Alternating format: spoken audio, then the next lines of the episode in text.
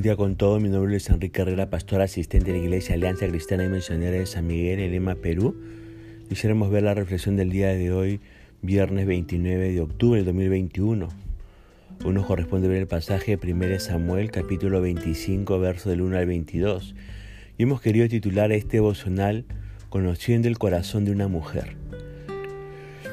Fíjese que este capítulo comienza diciendo que Samuel había muerto.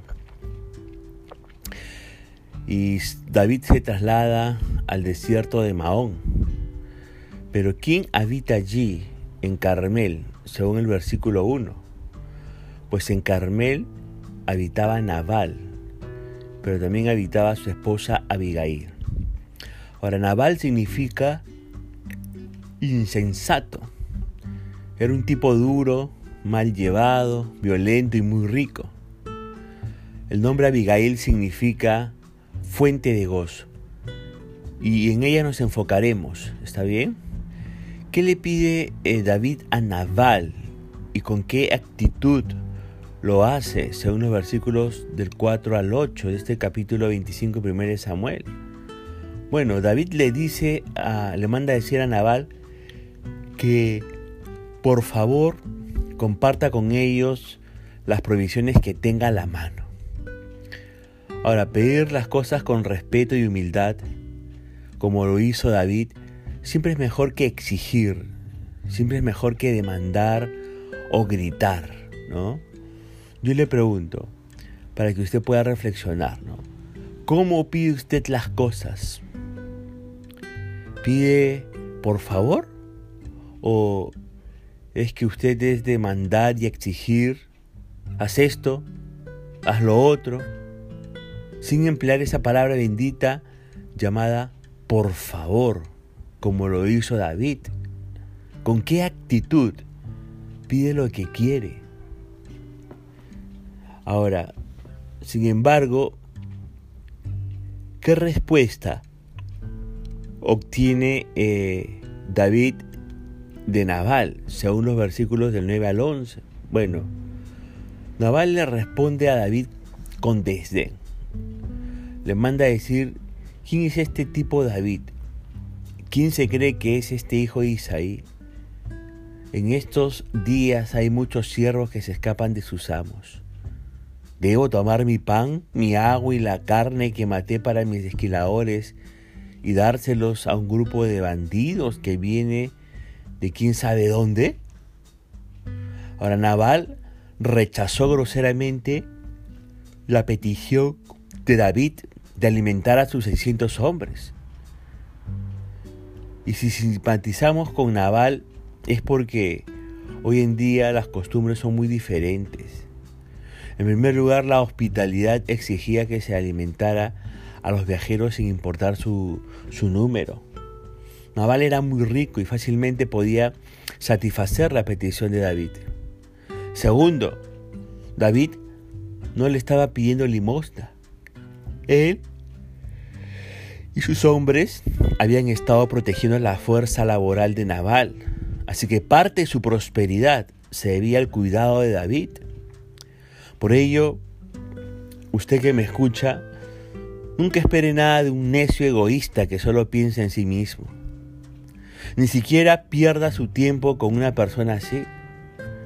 Más bien, debemos ser generosos con los que nos protegen y ayudan a prosperar, incluso cuando no estemos obligados a hacerlo por la ley o por la costumbre.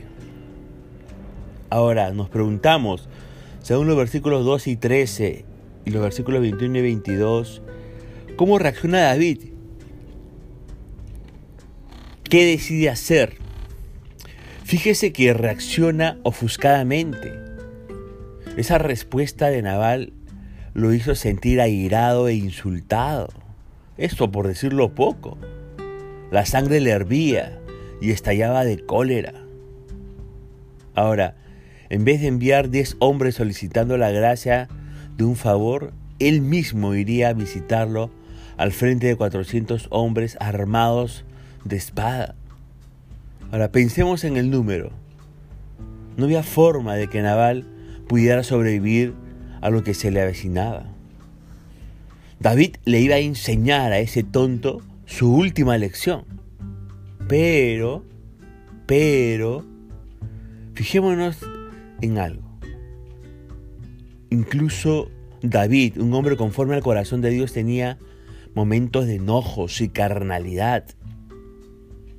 De ahí aprendemos que nadie en esta tierra es perfecto, absolutamente nadie. Ahora bien, uno de los problemas que todos tenemos con la ira es lo difícil que nos resulta controlarla. Antes de que nos demos cuenta, eh, la ira ya ha tomado el control de nosotros y nos lleva a hacer cosas que luego lamentamos profundamente. Nos lleva a decir cosas que nunca hubiéramos querido haber hecho. Aquí tenemos a David, la imagen misma de la paciencia y de la gracia aún bajo presión, pero ahora por alguna razón eh, la ingratitud de Nabal le hizo estallar, le hizo perder el autocontrol y puso en su corazón un deseo de mortífera venganza. Ninguno de nosotros que estamos escuchando este audio debiera atreverse a decir que ha vencido la ira. Podemos señalar numerosos momentos en los que la hemos dominado, pero eso no significa que hayamos dejado atrás el problema. Ojo con eso. Ahora, ¿qué hacen entonces los siervos de Nabal según los versículos catorce al diecisiete? Mire, mientras David y sus cuatrocientos hombres se acercaban rápidamente, uno de los pastores jóvenes de Nabal le advirtió a Abigail, esposa de Nabal, acerca del inminente desastre. El propio hecho de que el servidor se acercara a Abigail y no a Nabal eh, indica lo temido e in, lo inabordable que era ese sujeto. Dicho con las palabras del joven, él es un hombre tan perverso que no hay quien pueda hablarle. Ahora, esta larga introducción es para que nos enfoquemos ahora en Abigail. ¿Cómo es Abigail según los versículos o según el versículo tres? Mire, déjenme decirle que vemos algunas actitudes bellas en, en esta mujer llamada Abigail. En primer lugar, vemos que ella es sabia, ella es de buen entendimiento, es inteligente y sensata. Pero también en segundo lugar vemos que ella es hermosa. Yo me pregunto, ¿habrá tenido este, rulos y ojos verdes con ¿Con pintitas? No lo sabemos, ¿no? Pero según el versículo dieciocho al veinte, ¿cómo reacciona ante las palabras de sus siervos este, Abigail? ¿Y qué hace Abigail? Dice el versículo dieciocho al veinte, sin perder tiempo, Abigail juntó cuatrocientos, perdón, doscientos panes, dos cueros llenos de vino, cinco ovejas matadas y preparadas, un recipiente con casi cuarenta kilos de trigo tostado, cien racimos de pasas y doscientos pasteles de higo. Lo cargó todo en burros, en burros y les dijo a sus siervos, vayan adelante y dentro de poco los seguiré. Pero no le dijo a su esposo Nabal lo que estaba haciendo. Así que montada en un burro, Abigail, Abigail entraba a una barranca de la montaña cuando vio a David y a sus hombres acercándose a ella. ¿Qué vemos acá? Que Abigail es una mujer decidida, Abigail es una mujer servicial, prepara una gran cantidad de comida, dice el verso dieciocho, sabe cuándo callar y sabe cuándo hablar, según el versículo diecinueve, es valiente y determinada Abigail, según el versículo veinte, y aun cuando su esposo no lo ameritaba, lo protegía y estaba dispuesta a salvarlo a pesar de la clase de persona que era. ¿Sabe qué? Aquí vemos a una esposa leal, a una esposa fiel. Esta leal esposa ideó un, un, un plan ingenioso para aplacar a un hombre airado y calmar su apetito. En muy poco tiempo, Abigail se las arregló para preparar comida para más de seiscientos varones medio muertos de hambre. Los víveres incluían, como ya hemos leído, cien panes, cinco ovejas guisadas, cien racimos de uvas pasas y doscientos panes de higos. ¿Sabe qué? Vemos aquí a una mujer sobresaliente. Vemos a una Abigail muy capaz y lo hizo todo sin ayuda de Nabal. ¡Wow!